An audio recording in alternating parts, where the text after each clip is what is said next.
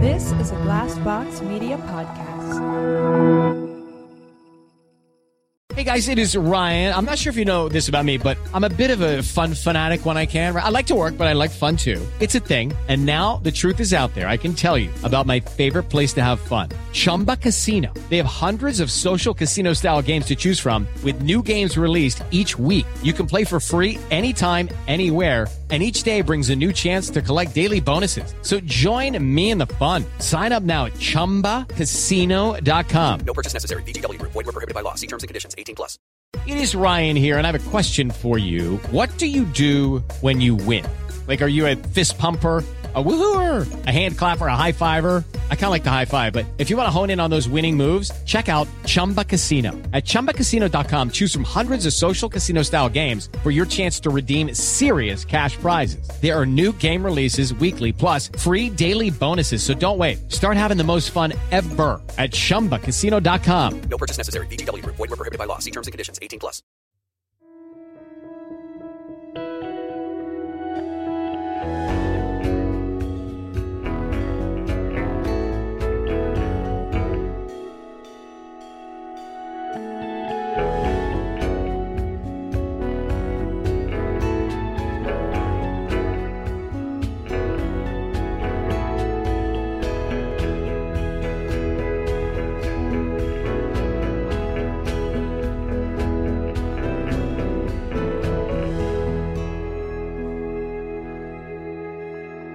Hello and welcome to the Blank Podcast, the podcast where we talk to well known people about their lives, their careers, and how they navigate those difficult moments along the way. I'm Giles Paley-Phillips, and here with me, as ever, is Mr. Jim Daly.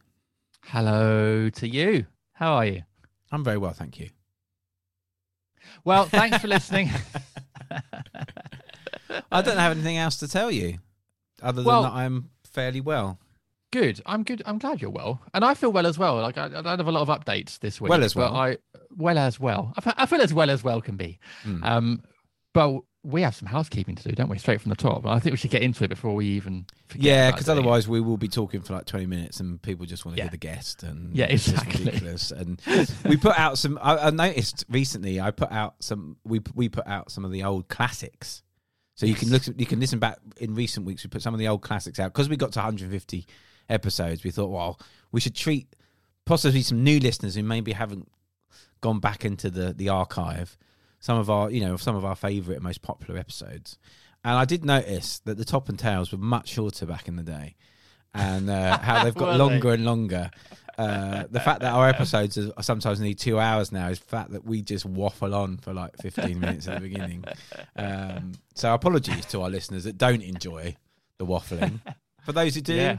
There's there's probably still going to be quite a lot of that, to be honest. I didn't realize that. Wow, we've Mm. really, uh, we've We've really let ourselves sort of- down, basically. No, we've really um eased into the comfort of hearing our own voices. We've really that big that big armchair. We have really sort of slouched into it. That Yeah. armchair of um of ego. We have really confidence. slouched Yeah, the armchair Self- of confidence. Self confidence. Um, well, that's well. Hey, you know things progress sometimes. That's just Yeah. that's just the way of the world. Um, but let I think you're right. and Let's to be honest, into- it's our, you know, we, we, we love our listeners and we appreciate them listening, but it is our show. And we can kind of do all right. That's very true. That's very true. Well, like, okay, first of all, so we got a very exciting announcement, which I'm going to leave for you. But before we do Mm. that, I'm going to, I think I mentioned this before, remind listeners uh, that I am doing uh, a stand up comedy solo show. Um, it's called Jim Daly Football and Fatherhood. It's about football and fatherhood. It literally does what it says on the tin. Yeah. Um, and I'm doing it three times over the next few months in three different uh, cities. So I'm in Leicester. That the, the the next one is Leicester on the February the 19th. So that is not next, not this weekend coming. Two weekends this Saturday. Uh, so Saturday the 19th of February, 4:15 p.m. as part of the Leicester Comedy Festival at a venue called LCB Depot. Um, so if you are near Leicester in the courtyard room at LCB Depot, because there's I think it's like an arts hub and there's various sort of uh, different rooms. Um, 4:15 p.m. kickoff on Saturday the 19th of February. If you are local to Leicester or any of the cities around it, please do come along. It's free slash pay what you want. Um, so I'll be shaking a bucket at the end if anyone thinks it's uh, worth a few quid. Um, and it's a it's an hour long show about becoming a dad and football and how they all sort of intertwine. So um, please do come along. Can you call this a national tour? I don't think so. There's no. There's two other dates: London in March and Brighton in. What's the minimum amount of dates to do a tour? I think more than two. I'll say maybe then. Yeah, Because I'm sure in the back in the day when I was in the band, we used to say, "Oh, we're touring," and it was like three gigs. Oh, and it is three different places. cities, so. Exactly. mini mini tour. It's a well, it's a work in progress tour. Three Like, dates, three cities. three dates, three. Yeah, one night only in each of them. yeah, because For one night because I- only. in because I would struggle to sell more tickets. It'd be a complete waste of paying out the overheads. Um, anyway, you can buy tickets for this show, the Leicester show, the 19th of Feb, or my March London show or May Brighton show at jimdalycomedy.com slash slash gigs. Um, so please do go along, and uh, I'd love to see any blank listeners there. It'd be uh, be lovely to see. Yeah, definitely go and do it because uh, it's a very funny show. I've seen it, and I'm going to go and watch it again in Brighton. So if you're in Brighton, come and say hello to us. Oh, that'd be lovely. I'll yeah, be little- looming and lurking in the audience. We'll do a little blank meetup. That'd be Heckling. quite- That'd be quite. I'm probably heckling. Yeah, just put very nice heckles. Your hair looks Yeah. good. yeah. The stage is well lit. Oh, your Just, you know. shoelace is unti- untied. Your, shower, Yeah. your, your, your shirt's untied. That's not what I meant. You got them the wrong way around. Anyway, I've got some exciting news. Yep. Our podcast has been shortlisted in the Podcast for Business Awards 2022 as Best Interview Podcast, which is very exciting. Uh, people can still vote for us as well in the um, Listener's Choice Award. Ooh. Yeah, so we're, we're, we're kind of up for two awards, possibly. Um, you can go to the podcastboutique.com forward slash voting and make your vote now. You have to put in the name of the podcast in capital letters. Uh, so that's blank podcast. And yeah, and we're very excited. It's very nice to be shortlisted for awards. It's always wonderful to get some recognition and validation. That's kind of what we need a lot of the time as creatives. so Yeah. it's very nice, and it's yeah, it's very nice to be nominated. Um, we're very excited to be uh, shortlisted, and yeah, please do vote for us in the Listener's Choice Award as well. And uh, today, when you're listening to this podcast, is the last day of voting. So get your votes in now. Which is first of Feb, Tuesday, first of Feb, last day to vote. So Mm. please do. Um, it's a very nice confidence booster to be nominated. Um, so we appreciate that. Mm. And um, yeah, if you enjoy the pod and and you want to nominate us as in list listener's choice, um, I assume it takes a couple of seconds. So Oh, you know, super- please, super please, quick. please do, and we'd really appreciate it. Giles, what's the link again for people to? It's to the podcastboutique.com forward slash voting. So please do that. And again, that ends today, 1st of Feb. So if you're listening to this after 1st of Feb, unfortunately, you've missed the deadline. But maybe just send us positive thoughts, positive Hmm. vibes or something, and we'll accept those as well. But if you're listening on 1st of Feb, go to uh, that URL and please give us a vote. Thank you.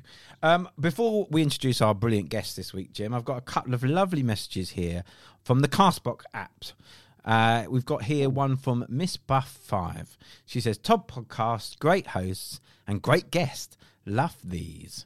And then I've also got another one here from Michael Lee, who says, "Such a good podcast, excellent and open and frank conversation." So thank you very much to those listeners for dropping us some comments on Castbox. You can obviously download the podcast at various outlets. Castbox is a very nice one, though. Absolutely. Yeah. And thank you for those comments. That's really nice that people feel the, the time to to leave those comments. It, you know, it's nice to read them. And it obviously means people are hopefully enjoying the, the episode as well. So thank you very much. Please do leave us comments wherever you listen or rate uh, rate us. Give us give us a five star review. You know, just chuck us five star, five-star review. rate, subscribe. and subscribe as well. It all helps. It does. I know it's a Mm. bit of a sort of cliche when people say rate and subscribe and stuff, but it does genuinely help get the pod out to more people, Yeah. uh, as does uh, leaving comments and that kind of engagement. So please do. We really appreciate it. Mm. And uh, yeah, thank you very much. Those those lovely people. Yeah, it helps us climb the charts, and then more people can discover the podcast. Exactly. It all it all helped. I think at one point we were number one in Colombia or something, weren't we? And can't remember. Cuba, Cuba, yeah. Cuba. Sorry, Cuba. Yeah, Yeah. number one in Cuba. So obviously a big big, fo- Big following big in Cuba. yeah. We're gonna Yeah. do some live shows out there. Yeah, exactly. Yeah, for our world tour, for our three dates world tour, Yeah. we'll we'll, uh, we'll go to Cuba. Um, shall we introduce this week's guest? I think this is one of the most prolific actors uh, on TV, and uh, also it turns out Charles, an incredibly nice guy. Oh, lovely guy. It's Tim Downie, who I've been a massive fan of for ages. Like I said to him right at the end of the podcast, one of his favourite characters that I've seen him play is uh, Greg, who runs British London Publishing, and it's just a one-off episode in one of the episodes of Peep Show, um, and he's just such a he's just such a brilliant uh, character actor. He sort of pops up in all sorts of things. I mean, a lot of people will know him from Toast of London because he sits there in the uh, the sound engineering booth telling uh, Matt Berry's character Toast what to do uh, when he's reading out things, uh, recording audio books and whatever. And people will know, of course, his sidekick Clem Fandango. Um, But it's a, yeah, but he pops up in all sorts of things. He's been in some really big movies as well, and he talks about a brilliant little anecdote about working with Brad Pitt and Yeah. getting to meet Brad Pitt and then improvising with Brad Pitt, which is incredible. Uh, so yeah, just he, he's in all sorts of movies. He's been in Paddington and yeah, I mean, I I don't want to list them all because he's been in loads of stuff, and of course the Bill. And indeed, yeah. I mean, just an absolute factory of uh, actors. The bill. Mm. Anyone who's decent has been through the bill at one point. Um, so yeah, Tim's just the loveliest guy. For our patrons, of course, Mm. uh, you can sign up at pa- patreon.com slash blank podcast. Uh, we talked to Tim about, well, the, the theme of like movies and books and, and that comes up a lot on the episode. So we asked him for his recommendations and he spent a decent chunk of time talking about did, some yeah, books yeah. and films that he's very passionate about. So if you want to hear that, and there's some fantastic recommendations, do sign up at patreon.com slash blank podcast where we have extra content from all our guests each week um, for our patrons. So uh, if you want to hear that, do sign up there. Yeah, it's lovely. It's, we talked about that kind of uh, early on in the pod. He he talked about a friend who gave him some recommendations, lent him some VHSs with some some films that really opened his eyes to that that world. And I I love sharing. Like I think I said on the podcast, I love sharing playlists and Yeah. and, and recommending films. And um, actually, down at Bacca's, the coffee shop that I always mention on each pod, uh, that's that's the first Bacca's. corner of uh, of blank bingo there. Uh, um, the mere the owner and I are always sort of sharing movies that we've just watched, and you know, I'm always pinging him links to things that I, I recommend, and that's nice. It's like always really nice when you know about something and you want other people Yeah. to learn about it and hear about it. So yeah, it's great to talk to Tim about that stuff because that's um yeah, it's really exciting. Absolutely. So I think we should just get into the episode. Um, that's enough teasing and enough housekeeping for one podcast. Uh, so this is the fantastic Tim Downie on the Blank Podcast.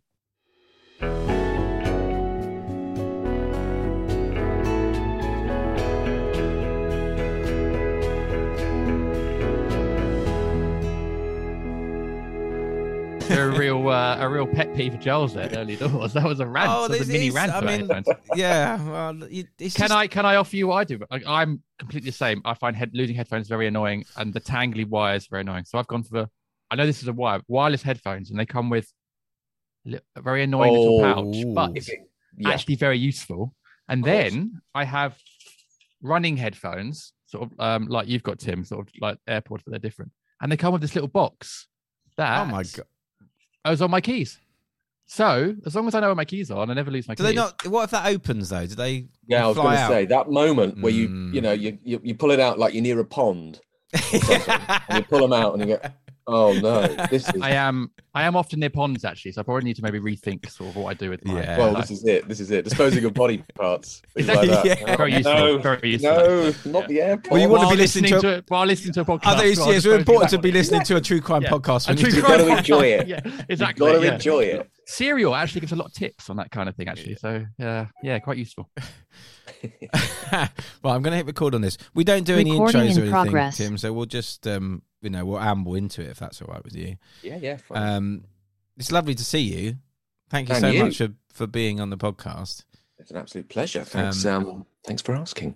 I, I was going to ask you to start with actually. I, I we do minimal research on this um, podcast, but I Hmm. did I, I, I did look look up some of your past efforts and uh, life uh, travails, and um, I saw that you were born in Hitchin. Hmm, Is that That's right. Is that that is Yeah. correct? Because my it, my in laws live in Hitchin, and it's a, it's a place I've frequented quite a lot. I don't travel around that much in the UK, but Hitchin I've been to quite a lot, and it's it's a nice little market town. It is nice. It's certainly changed over the years. Um, like I was, uh, I just happened across an old photo the other day where it was um, used to be covered in wimpies. And I Oh. remember going to many a wimpy around yeah. here. In fact, it's one of my sort of prevailing memories of sort of childhood is you go into Hitchin because actually I grew up in a village very close to Mm. Hitchin, so we always had to travel in. Um, was yeah, you'd always go into Hitchin, have a wander around Smiths, Yeah. and then end up uh, in a Wimpy. You know, that's that's an '80s childhood. Well, I- right. massively. Now, so we used to go to Wimpy, Wimpy, and we would deliberately order the Big Bender because it had uh, the co- the comedy connotations of that were Yeah, comedy endless. aspect. Oh, absolutely endless, and also you know, depending on who was on who was on, uh, you know, the, the, the ovens that day, uh, the grill Yeah, um, could sometimes could sometimes curl into like a little like a little turd yes, as well. So you get the comedy of the name, and then comedy again in the fact that it looked like a coiled turd in a bun. Yeah. I mean, comedy, comedy has just come so far, hasn't it? We've just comedy has just progressed. It's so much. Honestly, you could do that today. Funny. I, I'd still Funny. find You that didn't have the hilarious. didn't have the wonders of Instagram back then. Otherwise, that would have been Yeah. trending. Is Wimpy's Yeah. are Wimpy's still around though? Because there was one Yes, near they- us in Peacehaven, which is just along the coast, but I don't know if it's still there. They are they, they are still around. There are one or two still around. I actually drove past one the other day, which was in West London. And I was like, oh, so-" yeah, I literally had that entire dialogue that happens in Yeah. in a millisecond of, oh look, there's a Wimpy. God, I didn't realize they were still around. Do you remember those Wimpy that were hit, Yeah. etc. etc. yeah, All within the space of "Whoa." yeah. When there, there, there, was- I saw a tweet going around, one of those like meme tweets that was like, quote tweet this with something that kids wouldn't understand these days. And you could literally just qu- quote tweet it with Wimpy's, Woolworths, Smiths. Three words that I think kids now wouldn't just wouldn't understand. But children of the 80s, it would Mm. take you back there in, a- in a second. Oh, without it, yeah, the pick and mixes in the Oh, Woolworths. it's just one of the best Yeah. things ever. I really miss. There's not a day goes by I don't think about Woolworths. I mean, just the, I mean, the cornucopia that was on offer though Yeah. uh, in that time was just you, you, you miss it. Now you look back and go, God, we had it so good. Yeah. I mean, I Pick bought my mix first is- DVD in Woolworths. I mean, I bought my first single in Woolworths. There's so many like historical purchases. First kiss. A lot of no, things no, happen no, I wouldn't go that far. But um, Well, um, so is a- is a pick and mix as, as a concept over? Because I feel like it now is sort of exclusively in Mm. cinemas. But um, was it just Wool, uh, Woolworths and cinemas before, or was it more widespread? And now is it just just cinemas, or are they even there anymore? I haven't been to cinema for a long time. Do you know? I don't know. I I haven't seen outside of cinemas. That's it. That's all hmm. I've. That's all I've seen. I think it may have gone sort of like, oh, is this is this sanitary? You know, well, yeah. a lot of fingers getting involved here. Like you see those Yeah. photographs of like East End newsagents that would sell sandwiches, and they're just literally kind of like just piled up on a sh- on a wooden shelf Yeah. with a you know with a, a wire thing saying fourpence or something like that, and you go in and get your you know that kind of that Yeah. kind of. I mean, it's gone. It's madness. Yeah. COVID, I think You've COVID gone has mad. COVID has like that. ended. Yeah, COVID has ended. I think pick and mix as a concept. Actually, now I think about it, um, which is a shame. You know, Absolutely. COVID has obviously done a lot of bad things in the last two Well, years. I worry for me, these penny ending sweet pick and mix. these penny sweet worse. companies. I do, I just worry for their for their livelihoods because I just think you know if the pick and mix is not there, what are they going to do? These these people that make snakes, Flying saucers. jelly snakes, Yeah. and yeah, and flying Yeah. saucers, and those milk mice. I mean, Oh. you know, Wonderful. Little cola bottles. yeah. Oh yeah, cola mm. cubes, cola and pineapple cubes. They were they were my go-to. Oh, good times. Good times. what, what what a time! We'll we never see their like again.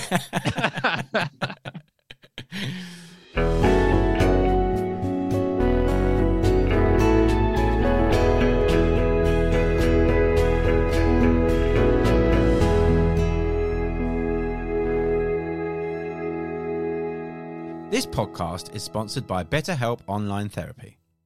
we talk about BetterHelp a lot on this show, and this month we're discussing some of the stigmas around mental health. For example, some people think you should wait until things are unbearable to go to therapy. But that isn't true.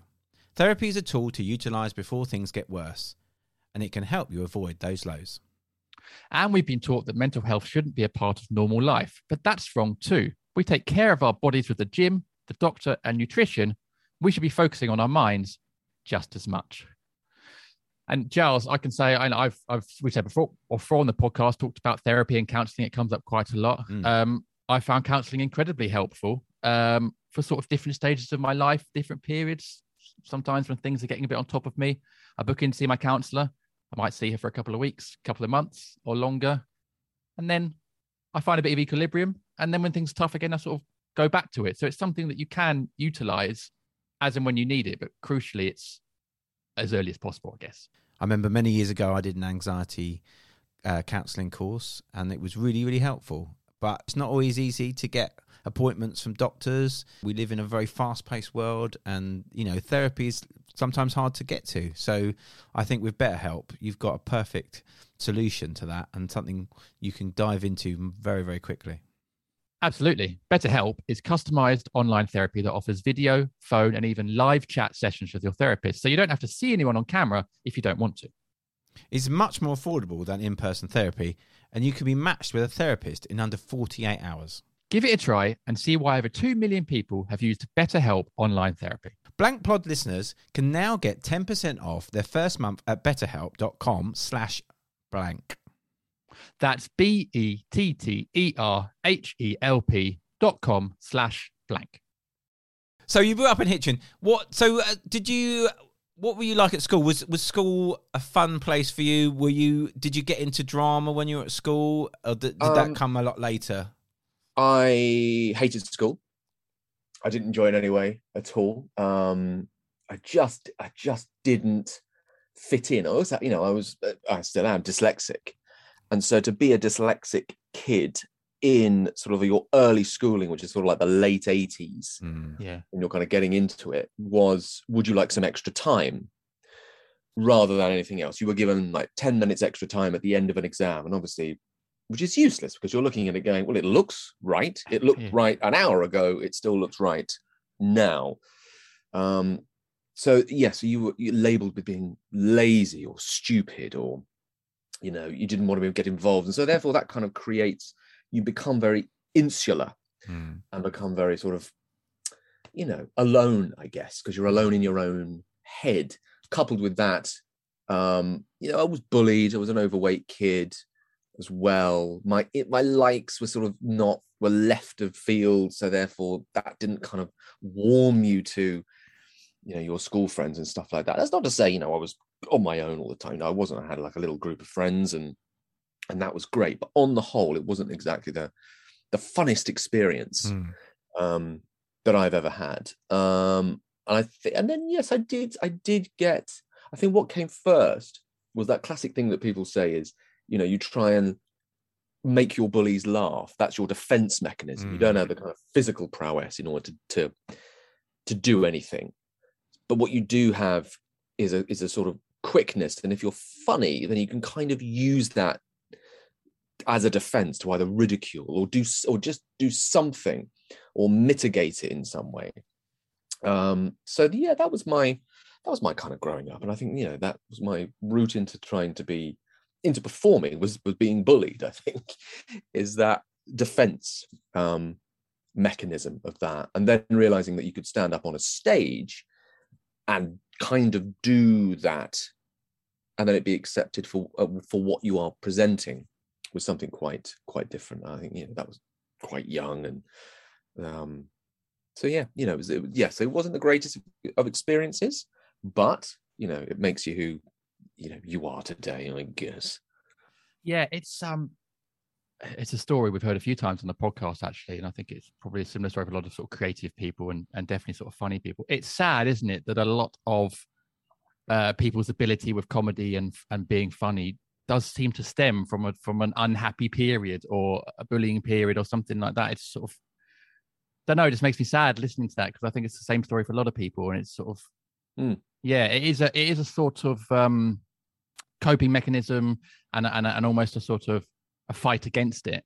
Um, But it'd be nice if we could all just be funny without having to go through the difficulty that leads to it. Yeah, absolutely, and it becomes um you know a, a- retreat as well. It it becomes a sort of place that this is the place you find joy by sitting down and watching comedy or reading something funny and something like that. You know that that brings that for me anyway. It brought in the joy of kind of like oh yeah this is funny and it, and it was the release of so many other things by laughter, um, of sadness and all kinds of other things, um, that you could then have and kind of channel it through that through that medium. So yeah, it was it was it's, you know it's always been very good to me even at times when i've ignored it it's always kind of you know been there as it were Yeah, it's interesting. My son's got very severe dyslexia, and it's it's you know it's one of those things that's really challenging for him going through school. And he's lucky is the, the school, you know, they put a lot of you know support in place for him. And but I was I, I do keep thinking though he's, he's kind of lucky that he lives in a time where there is that support network for him, and you know he, we can apply for EHCPs and things. Whereas it wasn't, you know, and, and thinking back to, they, you know, there was there obviously was countless people with dyslexia and autism and all sorts of different uh, um, special needs when we were, we were, you know, we're probably a similar age to him, and there, you know, there, there wasn't the support and um, encouragement for you for, for for children that you just yeah you were just kind of seen as being stupid or or you know you just couldn't you know you couldn't do those things. And yet you know every like we've said before like a lot of creative people if you'd been given the chance to do more creative things perhaps you know Mm. you would have would have had an outlet and you wouldn't have had to you know be so um feel so kind of lost i guess. Yeah, yeah. I mean, there were some the kind of wonderful things that came out of that. I remember there was a kid who was um about two years above me um at school, and he was uh, into music. He was quite yeah, quite eccentric as well, and but we just kind of had a connection through art, and but mainly through film. As I said, oh, I'm really interested in film. I really love film. And he said, yeah, what films have you seen? And I think at that point, you know, you'd seen like I've seen some carry-ons, you know, some Mel Brooks maybe, yeah and a, you know, a couple of other bits and pieces. And he said, well, if you're really interested in film, I'll lend you like two VHSs a week, and just watch, just watch them. Just you might not like some of them, but this is this is more filmmaking. So he, you know, he would lend me sort of um, early Scorsese films and Cronenberg and loads of kind of really kind of off the wall Errol Morris, like the Thin Blue Line, oh and wow. loads yeah, of yeah. loads of really palace uh palace pictures and things like that. And i was just like wow this is absolutely extraordinary. And again it, it opens up that whole thing of going you're not on your own. There are other avenues. Your avenue is tiny. It's this little kind of village to a village school and that's it. But actually the world is far greater and far richer than you could possibly imagine and i think that again stokes that fire of kind of going well i i want to go i want to go over there Mm. I know this isn't everything now, and I want to go over there. And I think that is what then kind of goes on to to prom you know to promote those uh, desires and dreams of yeah yeah got to got to get out got to get over there and get to you know a promised land or something yeah do, do you think just like going back a bit do you think on in general that uh because i think that being quote unquote different in the 80s was was clearly seen as a bad thing. Like if you're different you're sort of outside. You think now we've got to a culture where we sort of celebrate differences. Because really basically we are all different in some in some way anyway. And Yeah. actually that's the beauty of being alive. Being a human is that we are all different. Do you think we're in a sort of more of a celebratory culture now of differences? It's so difficult isn't it? Because you know i'm a white middle-aged man so from my Yeah, kind of yeah. standpoint looking at it i would say yes there is a lot more of acceptance for people being different but if i was probably 10 in a school i would i could very easily say absolutely not that's Mm. still there yeah I think as you get older, the cult it it certainly seems a lot more accepting of those differences. But I don't know if it is or not when you're kind of in that. You're right at the yeah at the at the tip of it at that age, because it also comes in with so many other points of well of, of just trying to work out who you are. Yeah. And what you like and what you don't like and experimenting and navigating these kind of incredibly sort of treacherous waters um, in knowing who you are and what you would potentially like to do or uh, what your voice is and all these kind of other things. So it comes with so many different throngs that come into it but yeah that, that's a tricky one certainly from Yeah. this point almost looking back i would say yes yeah as in to younger people now, but I don't know if it's the other way around. Um, I would like to hope it is, but yeah you know, we shall we shall see. So many Uh, more pitfalls as well. There's so many different pitfalls. yeah yeah Like, you know, I'm looking at it from someone who grew up in the late 80s, early 90s, and that's a hugely different set of pitfalls as to what it is now. Yeah. There was no internet or mobiles. yeah yeah You know, you didn't. That's one huge thing. You know, you just didn't do that. You made your mistakes in private. yeah yeah might be like a Polaroid one that might float around. That's Yeah. That's it. You know, there's there was nothing else. Just kind of a story that someone might tell and get bored and then it'll just disappear. You know, it's very different now. You know, and I think that's incredibly bad because part of the human sort of way of being is to forget. That's part of the thing. You grow and you develop. And I'm not the same person I was in 1982 as I am in 2022. And part of the human thing is being able to forget and move on and change and evolve. And culture now is nobody forgets. Yeah. Nothing is forgotten. I will bring something up that you did when you were 15 and hold you accountable to it now. And I think that is very, very damaging. Incredibly damaging. You can't do that. Surely the whole very nature of things is evolution. You evolve, you make your mistakes, you recognize your mistakes, um, and you hopefully grow and move on, not be constantly reminded of, you know, the tiny little things or Mm. or whatever. But you know, that's the very nature of society is that hopefully there is rehabilitation and you move on. Absolutely. I first just going back, I am acutely aware of me, a middle class white guy, asking two other middle class white guys about differences. So I, actually, I am actually aware, aware of that. Um, but you're absolutely right about um, yes, yes, the cult, the culture of not forgetting. It's so true, and I think in a way it almost makes people, creative people, young people. I don't know if it's for you guys, but it makes you be hesitant about doing or saying anything that could be documented, be that online, recorded, or anything. Mm. I think it makes people more cautious, which which is a shame because actually the sort of beauty of growing up and creativity and, and discovery is making mistakes, being silly, being loud, being Mm. colorful, whatever. And actually, you're absolutely right. This idea that we can't, nothing is forgotten, everything is recorded. I I think almost sort of stems that exploration, that creativity, and that a journey. Yeah, and it filters and it filters through with everything. Whereas if you have that almost like that sort of Damocles hanging over you, and you know, then it does it it rep- it represses Mm. um, Yeah. experimentation, especially within the arts or something like that, or just sort of trying something. Oh, okay, I'll just try this. Okay, that didn't work. Okay, well then we'll try this. You know, it. You know, you've almost got to be kind of fully formed these days, and your first work has got to be seminal in some in Yeah. some respect, and Mm. rather than just sort of being, well, that was terrible.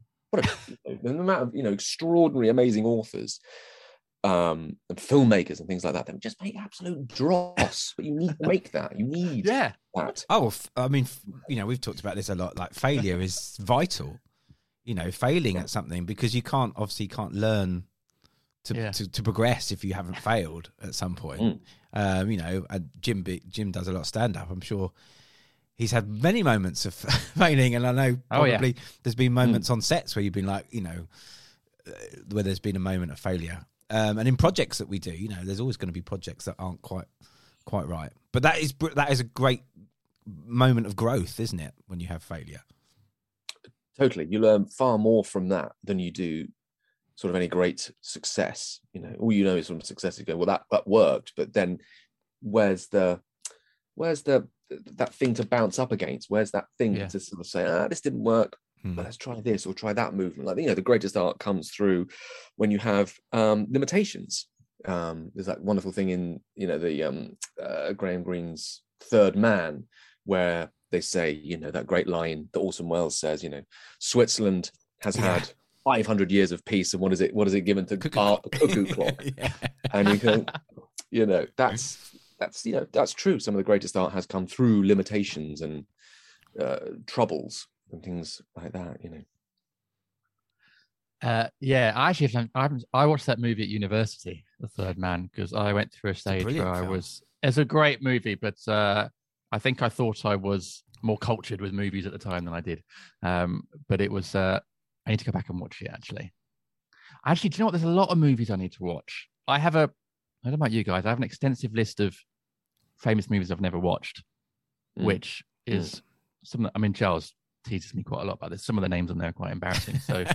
Um, I find I'm a bit of a um, movie. I won't say a movie buff because that sounds like I know loads of stuff about the intricacies of cinematography and stuff, but it's just not the case. But I have watched a lot of films, and I have a lot of films at home. It's the one thing you know, like men men generally collect something, um, and it's its films on my shelves, which my wife is constantly trying to um, hone down the size of this collection of stuff. Yeah, But, um, I'm- yeah. I'm exactly the same. You can tell what you know, there's quite a lot of. This yeah. is just one room, you know. I was- and it then seeps out into yeah. so many other things. But um, but yeah, no, I'm the same. I have a you know a huge sort of film library of just the weird, the wonderful experimentations and all sorts. Just because I just I just find it fascinating. Okay, later on, actually, for our patron, we will do an extra section for our patrons as well at the end of each episode. Patreon.com slash blank podcast. Oh, Shameless Jim, plug. that is Um, so. I'm going to ask you then, Tim, later on for your recommendation of like one film everyone needs to watch. Ideally, more ra- ra- a randomy thing or something like that. But we'll, we'll ask you in the patron section, and that Cool. can be your recommendation. But before we before we do that, can I ask you about the skull on your? And I Yeah. get it. I, this does. This Yes. is a visual question. Does not Yeah. work for Not a real skull. Yeah, is Not it, is a it, real is it, is skull. it, yeah, is it a, a loved one that Hasn't been down near ponds, any ponds recently. Yes, this, is, this, Um, is, this was me earlier by the pond. I just thought I'd bring- bring back a trophy. Yeah, why Um, not? I just wanted to ask about it. A yeah. lot of work. Um, it's a it's a uh, Mexican Day of the Dead. Yes. Oh, it's got the the, got the artwork um, on it, has it? Got this sort of yes, yeah. yeah. So it's got all kind of swirls and Yeah. and things like that on it. Um, which I and I got it in Mexico. I got it in. It sounds dreadful. I got it in. Uh, where was I? Near um a place called Chichen Itza, which is the kind of temple of the sun that you probably see in a lot of Yeah. pictures and things like that. And we went. We're going back in, in September. September's a good time to go and a bad time to go because it's monsoon season. But Okay. if you do go in September, um, the shadow of the steps creates the uh, scales of the serpent, Kukulkan, that um, is said to have come down because of the rains at that particular time. It looks like the snake is coming down to earth and fertilizing the the earth. Um, and there's lots of um, oh, lots of wells around that area as well, which I can't remember what they're called, um, but sacred sacred Mexican wells where they used to throw sacrifices and things like that. So it's a very sort of f- fertile land. But that is where I got that Amazing. got that um yeah got that skull. So we- weirdly, Tim, I also have a Chichen Itza story. How how odd is that? It's literally never come up on the could not be I'm more very- white middle I'm class. very left out. so middle class. so middle class. I I went there with my family. I was a lot. I was quite young. I was twelve or thirteen or fourteen. We went on a family holiday to Mexico, and um, it's not as cool as your story because I remember going up the steps, but I don't remember the the serpent thing. That's that's that's very interesting. I don't remember that. I don't remember the wells, but I do remember being very ill on the coach there and throwing up excessively on the coach to Chichen which obviously the other people on the coach were not fans with fans about. So my memory of crawling up, literally crawling up the steps to try and get to the top, despite Yeah, despite being half a person because I've just thrown up a lot of my insides. Um, so that's my memory of Chichen Itza. So not, I didn't, I didn't bring back anything, although apart from some bag sort of sick. some Some sort, of virus, Yeah, or, it or a like- virus, yeah, yeah. or a bag of sick. Um, I remember the bus driver being very kind to me actually, and stopping and letting me get off the bus, and, and everyone was, yeah, he was. Some of the other And then driving were- off. were That's not that's not driving- kindness. That's necessity. yeah. That's, well, you have to get off. Yeah. This this is awful. Yeah. remember a bit of You're ruining it for of the other- everybody else. I remember my mum being very, very embarrassed, but I, I think she was constantly embarrassed about me from the ages of about 10 to 15 anyway. Um, but I didn't get any, you know, cool memorabilia merch. like that. Cool You get merch merch? from the merch stand. No. Interestingly, as well, is that now you can't go up those steps. You're because the because of the Ah. wear of constant tourism. So if you have been up those steps, and I went up those steps, you now cannot do it. Oh, Wow. So you've had a, a rare feat that you've. A rare Okay. feat. Where you, you look out all across. There's a ballpark, and there's the temple of like a thousand soldiers or something like that. That's there as well. Which all these pillars, all these carved pillars of um, Aztec warriors. So you kind of get a view over the whole area. Um, but now, now you now you can't go. And they, they had they had sort of ancient basketball sort of courty things where they played a Ball really courts, yeah. ancient. Is that what it was? The ancient That's- version of basketball or something? That's right. Yeah, you do it. You used- to do it with your feet. Huge long court and do it with your feet. And there was something very Aztec. Is if you lose, you got your head cut off. You know, what is very, very. Is that Well, how? oh, that's a bit, it's a bit on the nose, don't you think? But, uh, Literally, that's yeah, that's uh, wow, that's great. That's grim. There you go. Yeah. Good memories, great memories. Great memories of the the heads decapitated. Well, from- so did those heads go down the wells. Yeah, I think I think they were called cenotes, and they're used. They were used for sacrifice. So apparently, the one you can go and swim in them, and they're very, they're fresh water, and they're incredibly deep, sort of natural forming wells. Um, but what they would do is throw sacrifice. So you you would then dress up a child or something in gold and silver and all of that, and push it into the well in order to then uh, be an appeasement to the gods and things like that. And apparently, when they were discovering Chichen Itza, um, it was by a Chicago businessman or something, and he'd heard tell that these sacrifices went went on. So he took a digger down to the bottom of these wells and just dredged up skeletons, but covered in jewels Oh, of course. the bottom of all the wells. So he made Yeah. sort of like a fortune by dredging Yeah. these wells, and they're all kind of dotted around that particular area, which is why the city's there because you've got ready, ready fresh water. I was thinking it was more like at the end of the game of basketball, it's like a three point throw that then the head gets cut off, and then if you can get that in the well, it's an extra three points. But um, the the, the reality is actually a lot more grim. Oh yeah, yeah. So far less Yeah. playful. Yeah, shame, shame. I would not have survived. I would not have survived those ages at all. I think I would have been one of the first to be covered in jewels and shut down the well. Unfortunately, Oh, yeah. um, so thank God I was born in 1984. That's all I can say. so Tim, you, you had this friend that gave you these VHSs, which is lovely that you have. You know, when you find people that are like-minded, it's always a kind of a beautiful thing. I think you know you find people that you're like, you're. I know it's a, something that's said a lot these days, but finding your tribe. Um, Yeah.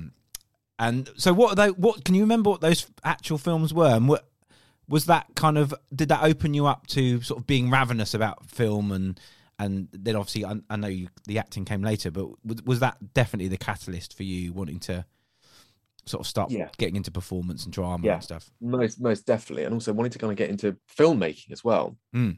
just the craft of it i just thought was absolutely fascinating and what you can do and how you tell stories and how you don't have to be linear with your storytelling. You can be as kind of wild and crazy as you like. You don't need necessarily a lot of dialogue. You don't necessarily need to see the person who's talking. You can kind of show other aspects. And it was um you know they introduced me things like bergman as well who i still is you know my kind of go-to when it comes to to filmmaking and storytelling and and what you can do. And and you know to tell a, an adult story difficult difficult themes um well and entertainingly and not to kind of be the story not to be so un- unbelievably heavy that you'll just sort of ostracize people from it but being able to kind of touch upon these great topics and, and difficult things um well. And i've always thought that's the kind of mark of great art is being able to just talk about really difficult things um, and do it delicately and do it with a with a sense of respect and do it with intrigue and just kind of almost planting seeds of things um, in your head in the in the audience's head. I've just found uh, wonderful. Like tarkovsky as well is another great sort of um, uh, director that i've always always adored. And he would do you know incredibly long huge long takes of uh, of things. And just kind of you just watch. You would just be watching and you'd be praying for that thing to kind of just cut to end for just to kind of give yourself a little millisecond break but he wouldn't it would just Mm. remain and remain and remain i always found that just you know the confidence in filmmaking of that of just being okay we're just going to put the camera there it's just going to play out or we're just going to have a shot of a door whilst there's an argument going on but Yeah. you won't hear all those kind of things i found um just absolutely fascinating. So it was all that that kind of opened everything up um, through seeing through seeing all these different things, you know, from Hal Ashby and things like that, from Mm. Harold and Maude and The Last Brilliant film. Detail and all those kind of just slightly left field um, films. Being there is one of my favourite movies. That's great. Such a brilliant film. Um, Yeah. Peter Sellers is incredible in that movie. Yeah. Um, and it's yeah, and that, some of those are sort of untouched gems a little bit that people haven't really kind of become aware of. And I always think it's quite nice when you you know about something that's great and other people haven't kind of heard of it, and you can kind of you know you kind of allow them in and say, "Oh, look, have you seen this?" Mm. And it's quite. I was thinking with your friend, sort of giving you some VHSs. I, I like that. I like introducing people to new things that they might not have heard of or seen, or like music. Right, doing a playlist of songs that they might not have heard before. I quite. I like that. That you know, drawing people into your world and things that you like. and sort of inspiring, hopefully inspiring them. Not always, maybe, but that that's that's always been really exciting to me. Do you like doing that as well with other people? Uh, love it, love it. Although you know there are there are moments where you kind of go, well, that's just a bit too. That's just. Bit too yeah. Here is some sort of very strange film made in Papua New Guinea in 1974. maybe that's not. Maybe that's not the one to start with. yeah. Um, but uh, yeah, I, I absolutely. I just get such joy of the joy of discovery, um, like old bookshops or even you know Mm. sort of old video shops or so. You know, they, they, just that sense of you have found something amongst the dust Yeah. and something that someone may have forgotten, and you have unearthed this um, extraordinary gem that will just give you so much joy and so much sort of intellectual thrill. Um, is just great, and we've lost a little bit of that with the with the advent of you know Google and you know a books and all these kind of things, which are fantastic because you can literally find anything anywhere. Yeah. Um, but there is something so wonderfully magical about putting yourself in that sort of situation. Old old bookshop shopping, which I still you know, which I love and adore. And if I can find an old bookshop, I will go there. It's as Mm. simple as that. I will just that is where you will find me, covered in dust, rummaging through something on the floor. You know, kind of you know. But Looking um, at the great works of Chichen Itza. Oh, this is it. Trying to find out who who was the architect of this. Oh, very interesting. Um, yeah, yeah, exactly. But yeah, no, I love being able to kind of share that. Or if someone says, "Oh, I really like this," you go, "Oh, well, in that Yeah, case, you're gonna love this. that stems from this and this and this and this." And if you go to here and you look at this and that, and if you like that aesthetic, then try this. Yeah. You know, and all those kind of things. These ideas sort of started here, or if you want to watch that, look at these kind of Swedish or Balkan films and things like that, because then that will feed into something else. And yeah, I love it. It's, And- and yeah, so- it's great. Sorry, Charles. Sort of speaking of sort of great works of art and you know that delve into sort of real subtleties and strong sort of Bergman influences. Um, you got your big break on the bill. Yes, I did. Yes, I did. Um, nice I was- segue. yeah, that that's exactly that's Hidden exactly gem. Talk about hidden about. gems here. Yeah, real sort of. gem. that's a that's a hidden gem. I was uh I was a young thug. Um, Ah, I yeah Yeah. yeah, who I th- I think I had to attack my mother with a chair, and then the police burst in because I'd blame my dad on beating my mother up, and actually it was me. So then obviously I Oh. was uh, you know arrested, obviously, and then you know interviewed by Tosh Lines, which was a thrill. nice. Oh, yeah, yeah, nice. yeah. One of the big guns. He is the bill. He was the bill. he was the Simple as that. You know, he just was. Um, but yeah, that was that was you know that was yeah that was extraordinary. I can I even remember the casting of that very vividly because I had to go all the way down from Hitchin all the way down to South Wimbledon, you know, Merton. Yeah. that's where the studio is. That's where Sun Hill was. So you had to go all the way there and then audition and learn your lines and all those kind of things and then come all the way back. You know. Um, but it was great. It was so exciting to do something like that. People wanting you to do it. People kind of okay, Mm. show me what you've got. So yeah, that was that was great fun. Yeah. So what had your what had your journey been to then? Had it been uh, sort of drama school or anything like that? And and what Um, I'm guessing at the time you're probably sort of doing a lot of auditions and stuff, but that must have been quite exciting auditions. to land that job. yeah, I was quite I was quite young, not that young, but quite young. Um, so yeah, there was a, a few auditions, and I was just at sort of the local college, Hitchin College, um, at the time. So there's just yeah, a lot of castings and just finding yourself. Uh, do I want to do this? Do I not want to do this? And all those kind of things. And I think that was quite a catalyst in the sense of going, well, maybe, maybe I, maybe I could do this because you don't really think of it as a job. You kind of think of it as this is fun to do, but surely something that's this fun isn't a job. Like that's just like a hobby. Surely that's all that is, and you'll have to go and you know be an accountant or something. Um, and so knowing you could do it and it's fun and you might get paid for it It was like, oh, okay, well maybe maybe maybe this maybe this could work. Um, and my mother was very good for that. My mother was very much sort of like, well, just if it if it, you know, there are so many things in this life that are not nice. At least try and do a job that you enjoy because that's what you're going to be doing for the, the rest of your life. So Mhm. try it. Just try it. Just do it. And if it doesn't work, it doesn't work. But give it a go. Because if you don't, you will regret it. And there will always be that little part of you that kind of thinks, ah, if I'd have just given it I didn't try hard enough. And there's nothing worse, I think, than that kind of battle with yourself. There are so many things that are extraneous that are hard and difficult to deal with. But when it's a battle with yourself and those that sense of regret, I, that's that's the worst, I think, because you have only there is only you. That was a choice you made, and maybe you shouldn't have made it, and all that all that kind of stuff. So yeah, she was incredibly good at saying, no, no, no, do it. Yes, it's difficult. Yes, it's hard. But you know what?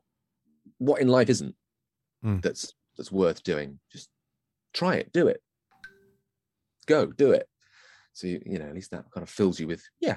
All right, I'll I'll try it and just see what happens. Yeah, and that goes back to what you were saying, Giles, earlier about failure being part of that. It's like Mm. it's okay if you tried something, as Tim says, you tried it. Maybe you shouldn't have tried it or whatever, but at least you did. And if it if it fails, it fails, and then it might take you back to to point one, and you look at your options again, or it might take you to a second place where you think, okay, that didn't work, but I really enjoyed that aspect of it, or but actually this Mm. is interesting, and then it takes you to somewhere really. So I think it's um, but it can feel hard, Tim, can't it? Like if, things of aren't working out, or Of course, they it can can. be, But I think it's all about think- anxieties and stuff.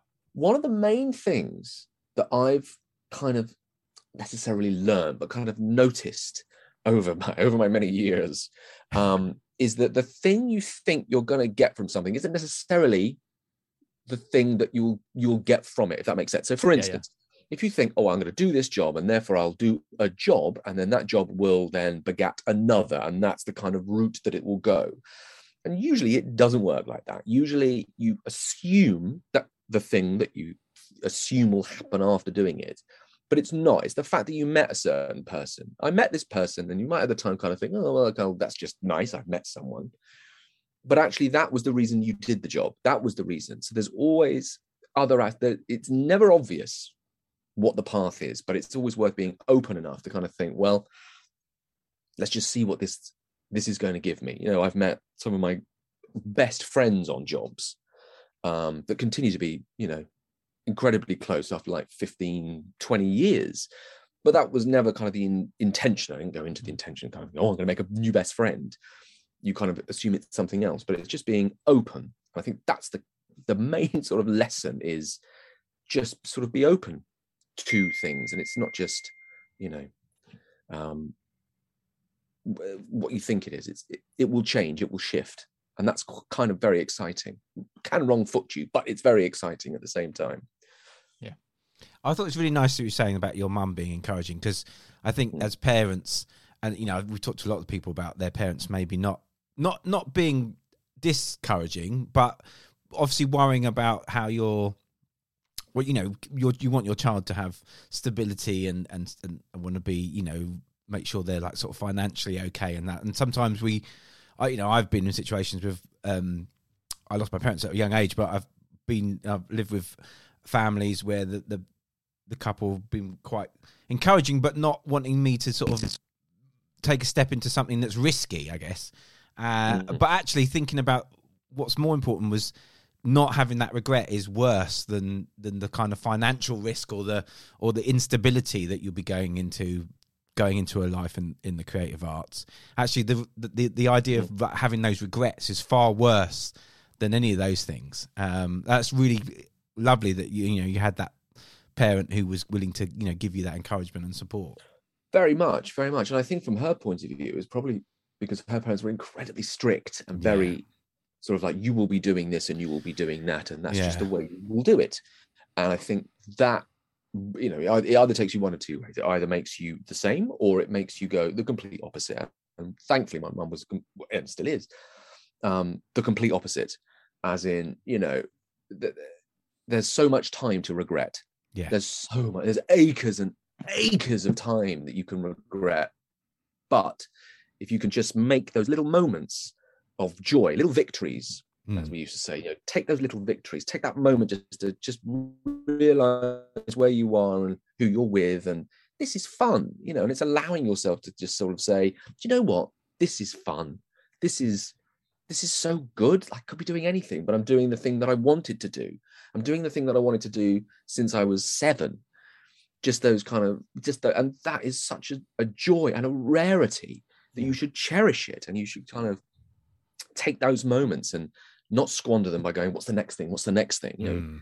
sit there and just kind of take it in, just even if it's just for a few minutes of just taking that moment, and that enriches the entire entire thing so much. Um, yeah, so I, I mean, I've been very, very lucky on that, but also just those little lessons of, you know, just take a moment, just look around.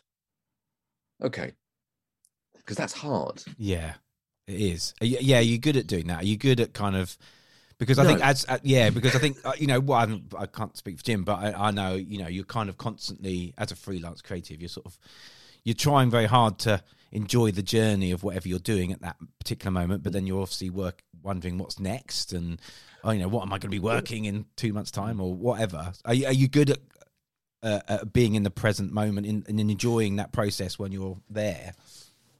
uh, I, I have to very, very consciously do it. It's not a natural thing. Mm. I will have to kind of consciously think, right, no, just just take a moment and look around and just soak it in for just what it is, rather than kind of be worrying about, okay, I've got to do this, I've got to do Yeah. that. And when I get, you know, it's all, it, all moments seem to be either past or present. It's very a past or future rather than just being in the moment and in the present. Um, so that's yeah, I will have to consciously do it. I'm better at it now. Um, yeah, I think having kids helps with that because they are so much in the present Mm. Yeah. and just to kind of enjoy those little moments with them, those moments where you kind of recognize, oh, you you've learned something, or oh god, you're, you've remembered this. You're going to remember. It's going to be the thing that I'm going to be told about in 20 years' time. Do you remember, remember you did this? Dad?" oh, oh, yeah, that's right. But that has certainly kind of shaken shaken up, you know, a lot of other things. It's just seeing yourself through their eyes and seeing the world uh, the way they see it so new. Because you, you know, remember as a kid, Mm. you know, a, a half hour lesson was literally all day. This is taking all day yeah. to get to this point. Whereas now you'll literally sit down, have a coffee, make a note, and go, "How come it's half past four? I'm yeah.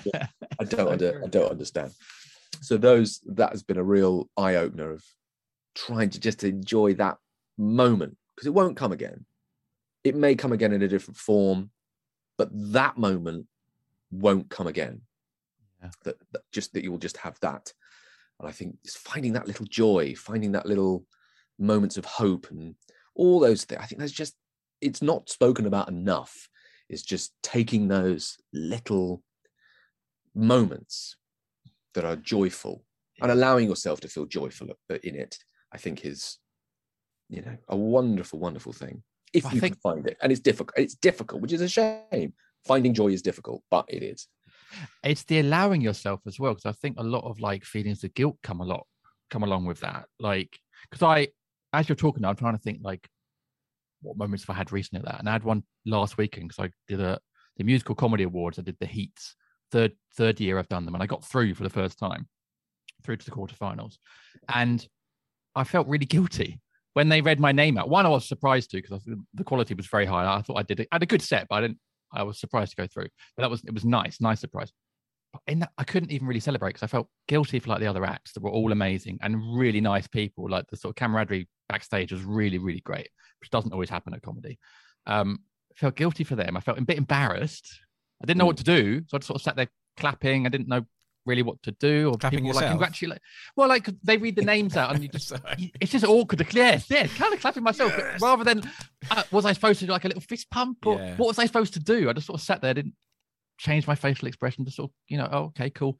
Um, and people are like, congratulations, and you don't know what to say. Oh, thank you very much, but it's, it's all a bit weird. And actually, looking back, then on the train home, I bought myself a milkshake to celebrate. So that was my little moment. I bought a, bought a That Oreo milkshake moment. from There we five, are. from five guys. victory. Yeah, my little victory. And on the train home, I was like, oh, actually, yeah, that was I've done I've done well there because it's a good high profile competition and like did okay. But it's still hard to like because then, then my next thoughts for right quarterfinals. Right, I need to get people to come down and support me in quarterfinals. It's going to be difficult. What am I going to do on my set, etc., etc. So like even that little moment was so fleeting. It was hard to sort of. It's like accepting it and like without the, trying to feel guilty or embarrassed or anything like that, and just enjoy it. But I think I just mm. think it's hard, as you say, it's really difficult. It's and so incredibly other hard. And that's only in. to yourself. That's only to you. That's only to allow you to do it. That's Yeah. only to allow that little moment. Because if you go out the next round, you're just going, oh God, I've just spent my entire time being stressed. Yeah. about Yeah. I haven't even enjoyed the fact that I'm actually getting through to this next bit. You know, I haven't, and so therefore, when you kind of then retroactively look back on it, going, oh, I can't even enjoy it now because I'm out. It's, it's painful, isn't it? yeah. yeah. Yeah. Do you get moments when you're on set sometimes and you can look around and say, "Oh wow, like you know, I'm standing next to that person and I'm working with that director, or whatever it might be." You know, do you ever get Yeah. those moments? Oh, absolutely. Mm. Walking onto set for the first time, I always, you always think, oh, this is this is really exciting, and it's and it's it's just such a sort of special thing of going, oh, this is really exciting, and you might be working with someone you enormously respect, and kind of think, well, that's that's that's really exciting as well, and we're on a level now because we're going to have to make this scene work. Like I'm as much of a part of this scene now as you are, because without me in it, it doesn't Yeah. work. Without you in it, it doesn't work. And so suddenly you're on you're on a level. I remember doing a scene um, in a film called War Machine with Brad Pitt, and there was a lot Wow. of build up to it. As in, have you met Brad? Have you met Brad? I was like, no, I haven't. I haven't met Brad. So you kind of build up not Your only besties, yeah. kind of the, the kind of the head of going, well, this is going to be Brad Pitt. It's- It's Brad Pitt, Yeah. um, as well as people going, have you met Brad? Oh, have you, uh, oh God, this is so nerve wracking. And then when you arrive on set and Brad's not there, Brad's you know sort of in his trailer waiting, and we were doing this scene in this Afghan poppy poppy field. So you would kind of be taken through and kind of go, okay, well then the scene's going to be here and you're going to be there, and then um, Brad will be there, and then and then Brad arrives, and you know looking at a face you've seen is kind of like looking at Big Ben, like you've seen it all the time. You know it, you Yeah. know it, and suddenly that is in front of you, less than sort of like half a foot away, and it's one of the most bizarre moments. And so, therefore, it's a little kind of discombobulating to start with, and then you kind of think, "Oh no, hang on, we have to do this. You're, We're Mm. both actors now, and we have to make this scene work." And then to really heighten that as well, the director said, "Okay, so we're going to just ju- just go do some impro." And you go, "I'm sorry, what?" Do, yeah, a little bit of a little bit of you know impro. We'll do a little, bit- a little bit of comedy, and we'll just kind of you know we'll we'll, uh, we'll just see how that goes. You go, I'm doing. I'm sorry, I'm doing impro comedy with Brad Pitt in an Afghan poppy. it's, it's moments like that you you try. really got to stretch stretch your imagination in those moments. yeah, it's just the oddest thing, and then you find yourself going, actually, Brad, you know what? You know when you said that, that's very funny. If you say that, then I'll try and do this, and you'll go, okay, yeah, yeah, yeah, let's do that. That sounds quite funny. And then you go, yes, we're just, we're just, you know, kids playing. Yeah, just trying to make the best what the scene is. That's all it is at the end of the day. It helps he was lovely and was very receptive. Um, but I but guess yeah, he wants it to go well that. as well, doesn't he? He wants Yeah. it to go. He doesn't want it to be exactly. a chore. Uh, he wants it to be fun and, and, and enjoyable. So I guess that's the thing, isn't it? It Is like you say, it's a level playing field at that stage because Yeah, you're both working on this moment. Yeah, totally. And and remembering those moments, you're gonna go, that's a nice moment to just remember. That's a nice thing, rather than kind of get so flustered. Think, oh God, you know, get through it. Just get to the end. You know, that's kind of a shame. Yeah. Um, but you know, it happens. You know, I say this, but you know, we've all done it. I can I will continue to do it, I'm sure. But Well, I, I was about to ask you. I can see you're a very respectable chap, and I'm sure you wouldn't dish the dirt on, on anyone or name names. But I'm about to ask you sort of any moments where it hasn't gone well on set, and maybe you work with someone and that connection hasn't been been there. But before I do it, Mm. I just want to say, I love the idea of people going, "Have you met Brad Pitt? Have you met Brad Because that that builds up. I might start at gigs, have a little entourage with me. Have you met and people going, "Have you met Jim? Have you met Jim Daly? Have you met Jim yet? Have you met Jim Daly?" And that will really build up, I think, my profile. Quarterfinals of the Comedy Music Awards. exactly. Yeah. Wait, Jim's going to come along in a minute. So just you know, if if you met, just be ready. Be ready to meet Jim. it's Get- it's the get ready. Ga- it's the Gatsby effect. It's where Yeah. you just talk about him and talk about him and talk about him. And go, well, when when is he going to arrive? When is he going to arrive? And then suddenly there's Jim, resplendent in sequins, ready for the quarterfinals. with his banjo. I don't know if you've got a banjo. Um, I don't, but now I'm thinking of now I'm thinking Yeah, maybe yeah. adding one to my uh, to my aura. I think that would uh, that would work well. Um, okay, so I, I, to the question then, Ha- have you had any moments where it hasn't gone well on on set? Where maybe Mm. I don't know, uh, uh, energies haven't worked on set. with- And how do you sort of get through those moments? Because you have to do the job. Yeah, there, there, there, have, there have been wonderfully very, very few, which I know is incredibly lucky. I, I've heard some real horror stories from people, Mm. and I seem to be being incredibly blessed that that hasn't happened as a as a general thing, or even so enormously. Going oh God, where to start? Yeah. Um, I mean, less than a handful of times. And I think then you just got to, well, I do anyway, you just kind of get into a state of Zen like, okay, this is where we are. Don't rise to it or don't get flustered by it. Otherwise, it's going to knock you out. And then all you're going to have then is going to like, fuck. Because at the end of the day, nobody sees all that. They're only going to see what they film Mm. and you're kind of like oh about that moment is then going to be recorded for forever so Yeah. i've oh, again over the years just kind of think no just try and eh, you know uh, observe it don't absorb it just take it that's what it is. That's where they are. That's their thing. Fine. I'll just focus on my thing and we'll just calmly try and get through it. You know that's that's that's the best. There are obviously other moments where you're sitting down going this is this is fucking outrageous. There are obviously those those moments that again will you know those those kind of thing. Can I have a co- yes i'll have a coffee please Lynn. thank you oh two sugars. Did you see that? What where? yeah good. And there will definitely be those moments. But um yeah I, I try i try not i try not to rise to them on the rare on the rare occasion. But yeah no thankfully there's been you know very few so that's been very lucky.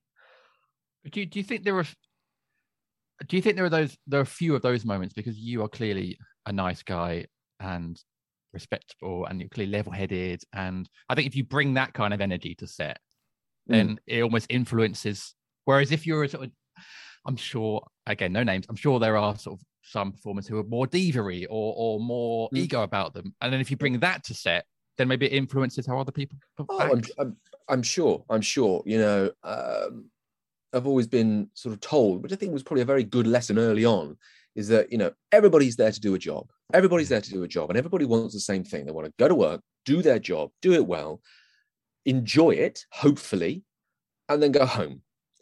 And that makes the day just go quicker. Just having a nice time makes the day go quicker. It makes it easier. If you have problems, hopefully as a team then you will work together rather than you being the problem or being it being insurmountable or you just kind of getting so flustered and kind of oh and, and then kind of um, upsetting everything else you know it's a, there's a lot of time constraints with filming.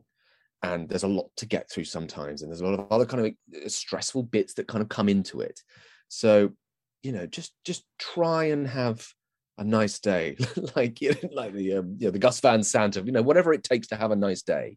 And I think that's that's an you know an important thing of just no no no this is you know, it goes back to that thing of going this is a fun this is a fun job even if you're doing something really depressing it's still a fun job and you're still kind of tapping into what it means to be human and there are some interesting people around and people want you to do as good as you can you know no one's trying to undermine it because then it fucks everything else up Mm. so, you know, those little moments, especially on filming, you know, everybody wants it to come together because that means everybody else can kind of do their job and everything comes together. And that's great.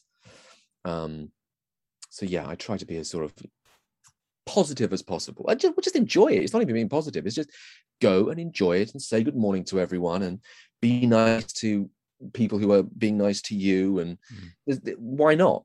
Why not? There's- it- It's it's easier to do that. It's easier to be pleasant Yeah. and be nice and be gracious and all those things than just kind of be Margaret. Can I have? Can I, can I get? No, no, no. I only want blue Smarties. You know, it's much easier Yeah. rather than I said blue Smarties, Margaret. There's an orange one in here. You know, it's six o'clock in the morning. I don't care. You know, we're in Lapland. I don't care. Yeah. that would just be. I'd just be exhausted. I have very little energy anyway, so just all of that, all Yeah, the yeah. first take would just floor me. Yeah. But you know, people people do it, and Mm. okay, well, you know, I'm not going to get dragged into that. So Yeah. I'll just, you know, Yeah, I mean, Agreed. quite a lot of actors we've had on have said like, you know, learn your lines, turn up on time, be nice, yeah and and it's a pleasant experience. absolutely. And I think that's the secret. That's the secret to a long long career. Is just get there on time, be nice, don't be, you know, hang your clothes up at the end of the day. Don't throw them on the floor. You know, all these little all these little bits and pieces, things like that. You know, don't be rude. Be nice to everyone, and yeah, that's fine because I'm sure there's a lot that goes into it. Where you know, in the casting, if you kind of think, God, I've got to spend three months with this guy. Yeah.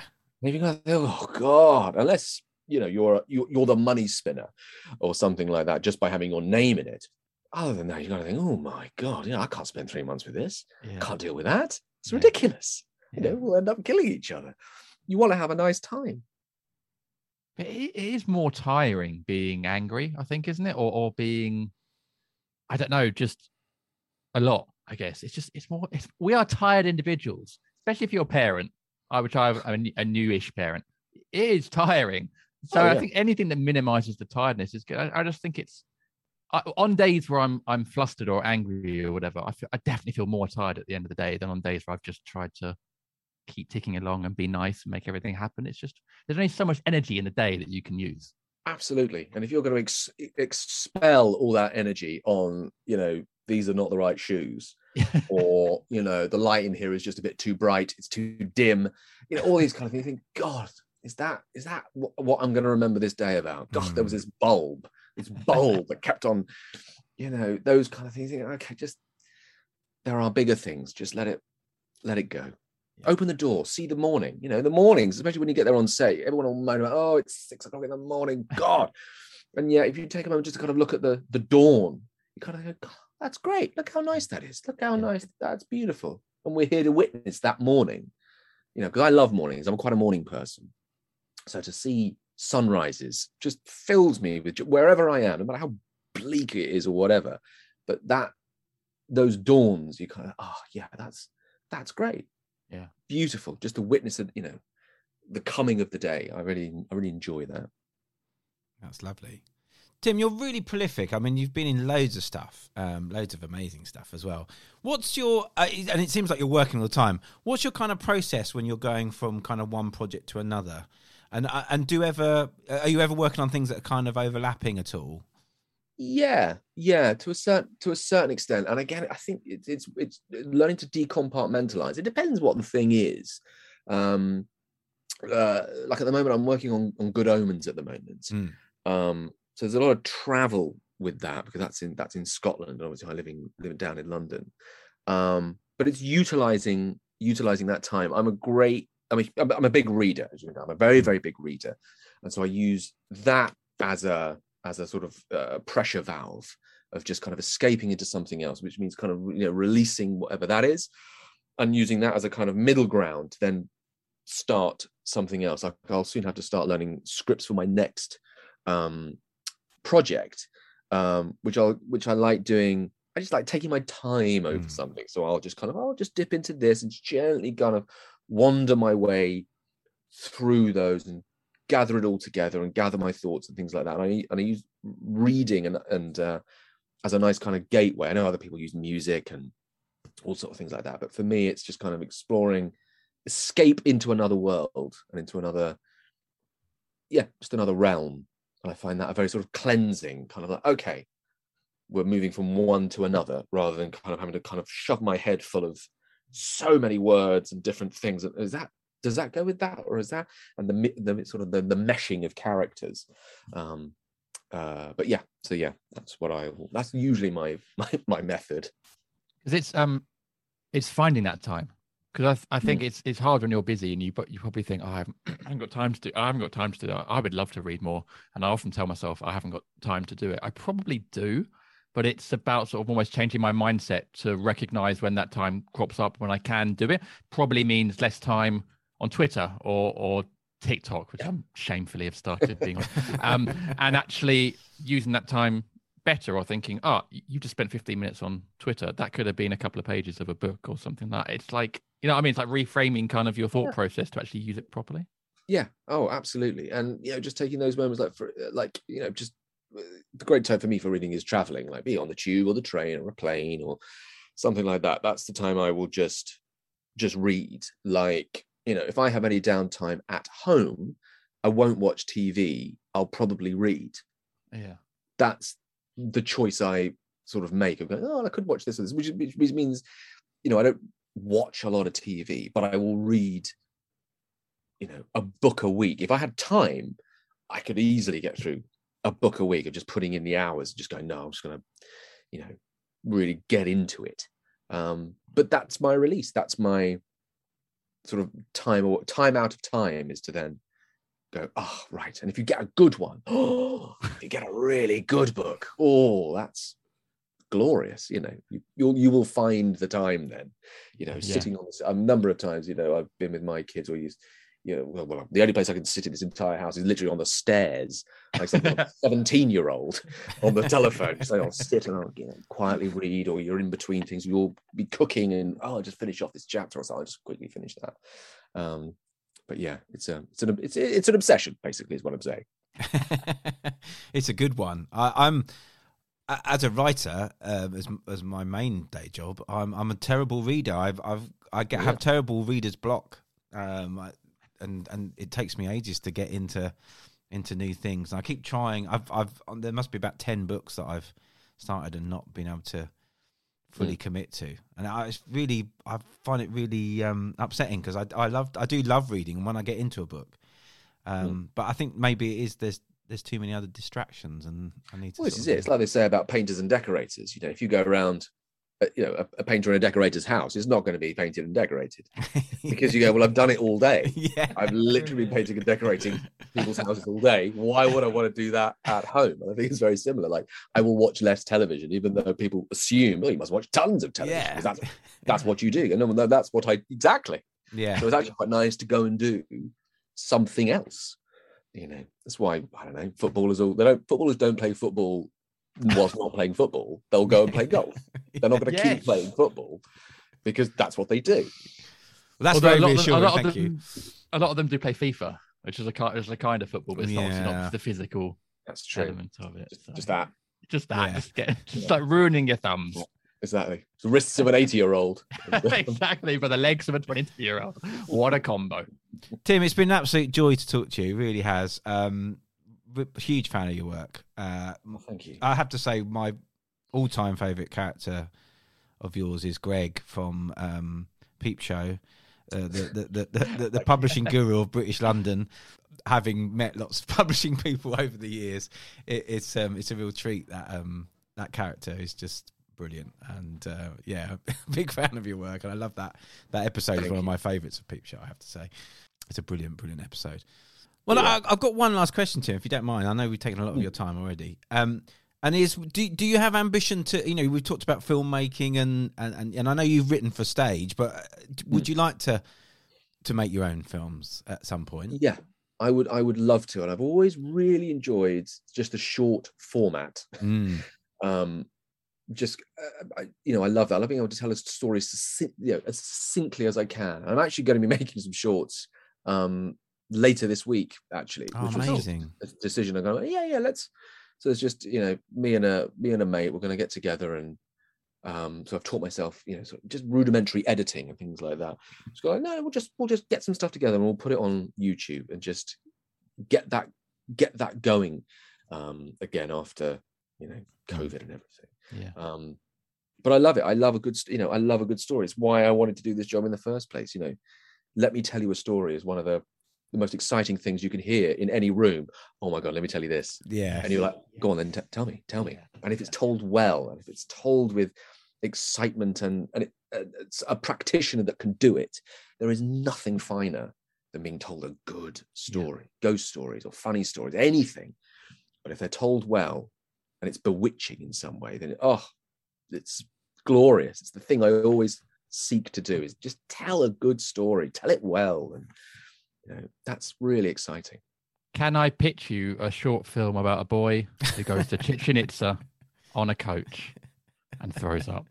That's where we start, and then where we go it. after that, who knows? Yeah.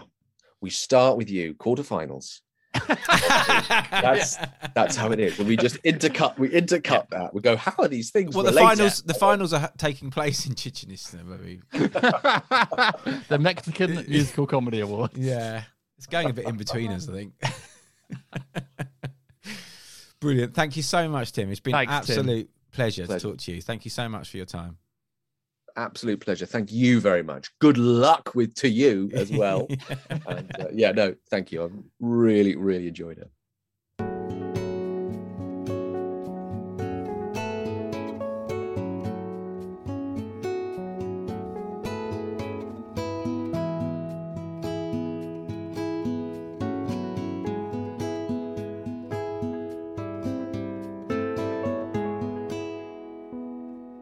Well, there you go. Tim Downie on the Blank podcast. What a lovely guy, prolific actor, some great stories, some great advice about creativity and sort of keeping going and perspective. Um, and also some fantastic historical information about Chichen Itza. I mean, I don't know more, what more you want in a podcast. No, it's brilliant. Yeah, I mean, he's clearly you can tell he's really well read because he's just very Yeah. wonderful and erudite and talking about all the different things he's into. It's just really lovely. And I love the story near the beginning of the pod where he was sort of saying about the encouragement his mum gave him, and I really really liked that, and it really. That really touched me a little bit. I was thinking about that fact that you know, it's not just what it's something I always kind of say to people. I get a lot of people sort of messaging me about like uh, they want to do something but they're not sure whether to do it. They're umming and ahhing, but and I always well, I'm I'm a bit of a go with your heart kind of person and, and your gut as well. But I, um, yeah, I, I always think if you've got something that you're passionate about and you want to do it, don't don't have that regret of not doing it. Yeah, yeah. And if it doesn't work out, it doesn't work out. Yeah, Or- exactly. Or, if that particular like um, arm of it doesn't work out, Mm. you might end up doing something. You might have really want to be an actor, and then doesn't work out, but you realize that you love directing, or you realize that you love editing, or that you actually really li- liked the being the crew side of it, or something like that. Like these things can lead to other, you know, Absolutely. potentials, but you won't know until you do it. So I think absolutely, you know, gold advice, especially from someone as prolific and successful as he is as well. I think that's definitely worth taking on board. So yeah, really refreshing and just lovely chat with a with a great guy.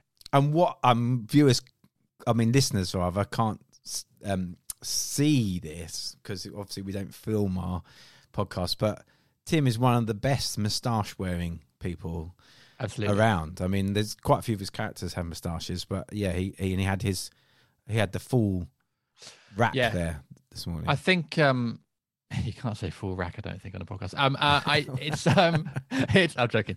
Uh yeah. Well, we have taken a promo photo as we do for everyone, Mm. so that is on our Twitter now.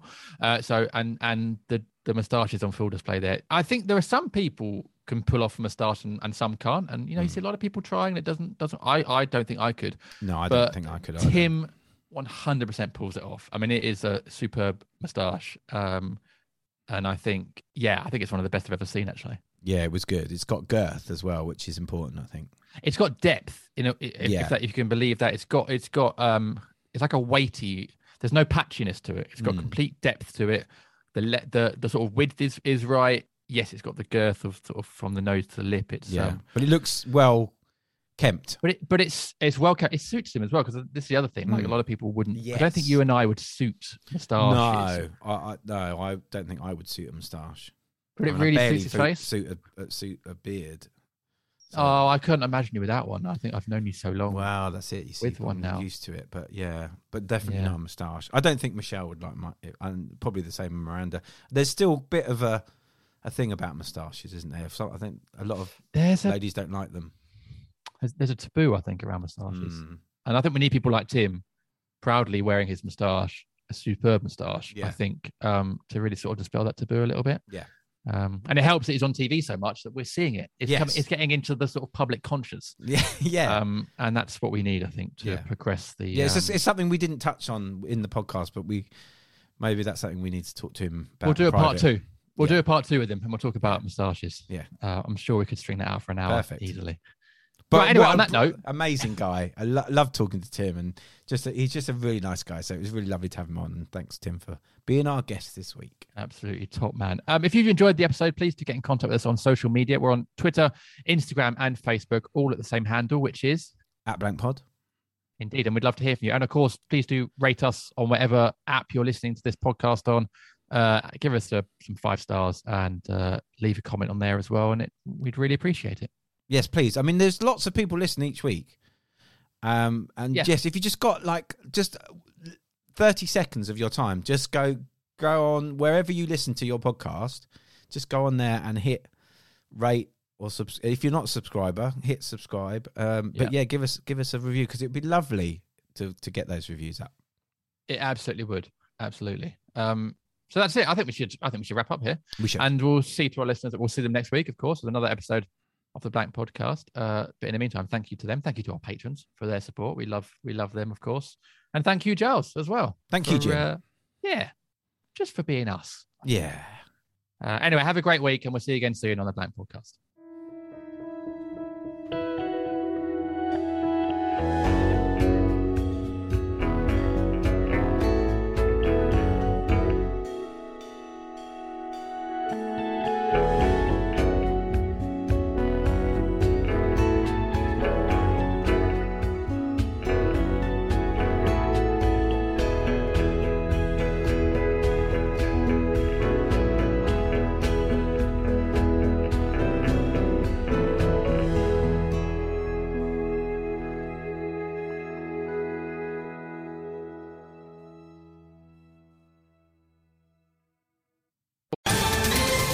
Ohio, ready for some quick mental health facts?